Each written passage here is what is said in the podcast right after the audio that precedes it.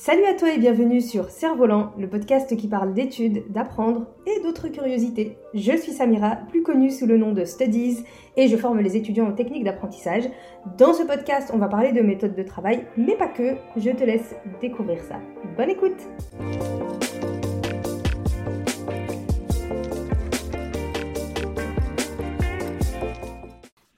Hello à toi et bienvenue dans ce nouvel épisode du podcast Cerf-Volant, un épisode qui va être consacré à une dualité, à une bagarre, à une opposition que l'on a fait pendant très longtemps entre deux domaines dans les études. C'est la rivalité qu'il y a un peu entre les domaines scientifiques et littéraires. Jusqu'à il n'y a pas si longtemps d'ailleurs en France, avant les réformes du bac, on faisait souvent une opposition entre les matières littéraires et scientifiques au point où on devait choisir. Est-ce que je fais une filière littéraire ou est-ce que je fais une filière scientifique? Alors, je ne vais pas parler des filières universitaires parce que quand on va à l'université, en général, c'est pour se spécialiser. Donc, c'est normal qu'on choisisse certains domaines en particulier. Mais quand on est à l'école, on dit tout le temps « Ah bah tiens, il a la bosse des maths » ou « Lui, il est plus vers les sciences, il est plus vers la littérature, patati patata ». Et pourtant, je ne vois pas pourquoi on devrait opposer les deux types de domaines, scientifiques et littéraires, et pourquoi on ne pourrait pas être doué dans les deux.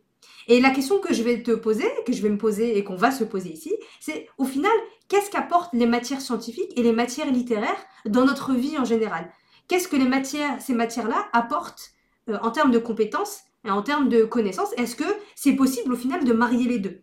Et c'est ce que l'on va voir aujourd'hui dans cet épisode. On va commencer d'ailleurs par les matières scientifiques. Qu'est-ce qu'apportent les matières scientifiques? Est-ce qu'on est obligé d'avoir la bosse des maths? Est-ce qu'on est obligé d'être un crack en physique-chimie ou pas pour développer ces compétences-là? Pas forcément. Les matières scientifiques, ce qu'elles nous permettent de développer, c'est l'esprit d'analyse. Le fait d'analyser une situation pour pouvoir la régler ou trouver une solution. C'est en général ce qu'on fait en maths avec la résolution de problèmes ou même en physique-chimie quand on nous donne des exercices d'approfondissement. On nous pose une situation et on doit l'analyser dans le but de trouver une solution. Ça nous permet en plus de ça de développer notre sens du raisonnement, le raisonnement logique. Et comme tu peux le voir dans les matières scientifiques, on te demande souvent de faire des raisonnements, on te demande de faire des démonstrations pour expliquer comment tu arrives de ta situation au résultat.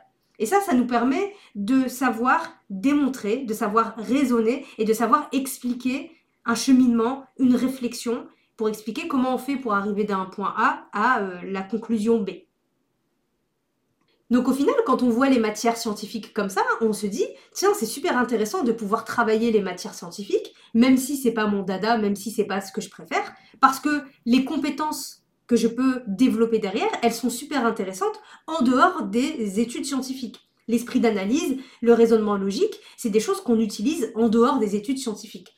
D'ailleurs, les matières scientifiques nous aident aussi à avoir le sens du détail et de la rigueur. Pourquoi? Tu l'as peut-être sûrement déjà expérimenté dans les matières scientifiques. Il suffit que tu te trompes d'une virgule, d'un sigle, d'une puissance, ou tu fasses une petite erreur de calcul, tout ton raisonnement est faussé, toute ta démonstration peut être faussée. Et ça nous apprend du coup à être hyper rigoureux sur le travail que l'on doit mener, dans notre analyse, dans notre réflexion et dans notre raisonnement. Et ça nous pousse à être minutieux dans notre travail. Et moi, je trouve que c'est super. Et quand on se rend compte, en regardant les compétences que nous permettent de développer les matières scientifiques, on se dit, au final, ça vaut le coup vraiment de travailler certaines matières scientifiques parce que ça peut nous apporter des qualités et des compétences qui vont nous servir dans la vie de manière générale. Et ce sont vraiment des qualités que l'on a d'un point de vue professionnel ou autre. Et là, je suis sûre que tu regardes les matières scientifiques d'un autre œil en te disant « Ah bah tiens, j'avais jamais vu des choses comme ça ». Moi, les matières scientifiques, c'était juste « Tiens, il faut que je résolve cet exercice de maths, il faut que je résolve cet exercice de physique ». Eh ben non, derrière, il y a plein de qualités que l'on développe et qui valent le coup de s'intéresser aux matières scientifiques. Et maintenant, en opposition, est-ce qu'on peut dire que les matières littéraires ne servent à rien? Évidemment que non. Les matières littéraires, elles nous apportent aussi énormément de choses et énormément de compétences qui peuvent nous servir dans notre vie.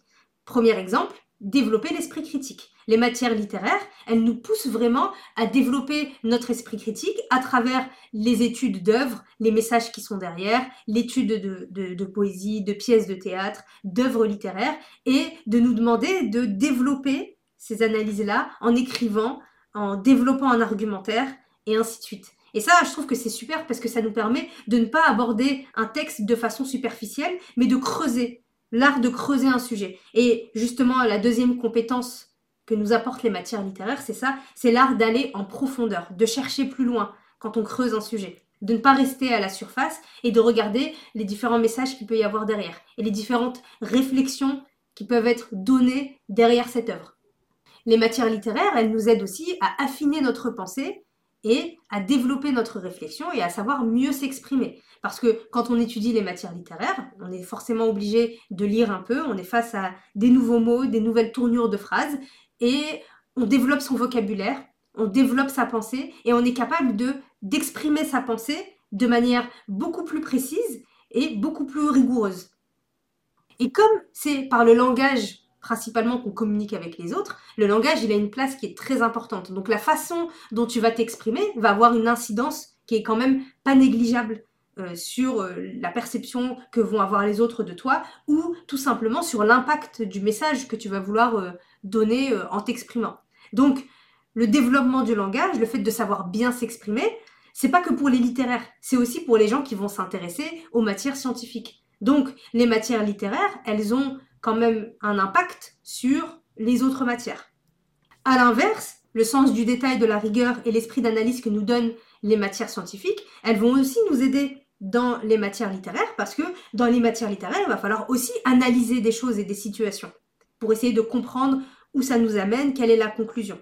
Et le sens du détail et de la rigueur, il est aussi très important dans les matières littéraires, parce que les tournures de phrases peuvent changer le sens d'une phrase, la façon dont on va exprimer quelque chose, ça peut avoir une incidence sur la façon dont l'autre va recevoir cette information-là. Donc, même les compétences que l'on développe dans les matières scientifiques, elles vont aussi nous servir dans le domaine littéraire. Et là, même chose, peut-être que tu te dis, tiens, j'avais jamais vu les matières littéraires de cette façon-là.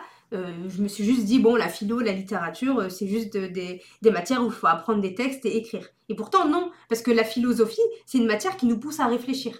Et au-delà de l'école, en dehors de l'école, on philosophe tous. Tu as déjà eu des discussions hyper profondes et métaphysiques à propos de la vie, de l'âge, de la mort, avec des amis à toi ou avec des membres de ta famille. Ça, c'est de la philosophie. Tu philosophes finalement avec ton entourage. Et ça, c'est super. Et les matières littéraires, elles t'aident à pousser davantage ta pensée, ton analyse, ton esprit critique sur le sujet. Pour aller dans l'extrême à propos de l'esprit critique, développer l'esprit critique, c'est super parce que ça te permet aussi de ne pas te laisser embobiner par des discours qui peuvent paraître beaux, mais qui sont empreints de haine, par exemple. Donc, finalement, toutes les compétences que tu développes derrière les matières littéraires sont super importantes, même dans la vie.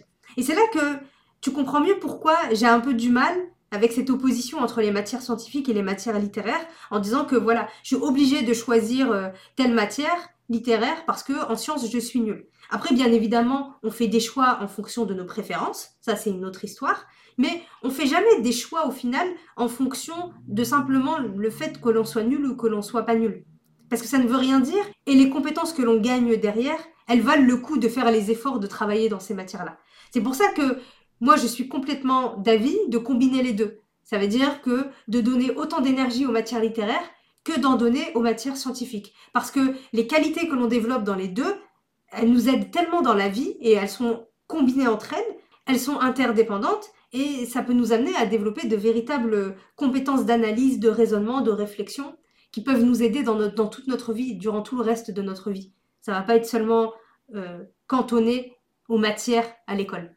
Au final, mon conseil pour toi, et c'est sur ça que l'on va conclure, c'est de chercher à regarder plus loin que le simple fait d'étudier des maths et de la physique, et de se rendre compte de tout ce que l'on développe derrière les maths, la physique, la littérature, la philosophie, et de ne pas regarder les matières simplement en fonction de ce que l'on apprend à l'école, mais davantage en fonction de tout ce que ça nous apporte en termes de savoir, mais aussi en termes de compétences. Parce que c'est des choses qui peuvent nous aider tout au long de notre vie. Et que si tu as envie d'apprécier les mathématiques autant que tu apprécies l'anglais ou la philosophie, eh ben moi je trouve ça génial, je trouve ça top, et ça va te permettre de développer une culture personnelle et surtout des compétences que tu vas être super fier de pouvoir utiliser dans la suite de tes études et même dans le monde du travail, dans la vie avec les gens et tout ça. Voilà, c'était un petit podcast que j'avais envie de te faire, un petit podcast très spontané, je t'avoue, à propos des matières scientifiques et littéraires. J'espère que cet épisode t'a plu. N'hésite pas, si c'est le cas, à le partager autour de toi, à même me faire des remarques via les réseaux sociaux, en me suivant sur Instagram ou autre, et me dire ce que t'as pensé de cet épisode-là et de la vision désormais que tu as des matières scientifiques et des matières littéraires. Je te remercie en tout cas pour ton écoute et ton soutien, et on se retrouve la semaine prochaine pour un nouvel épisode de Cerf-Volant. Peace!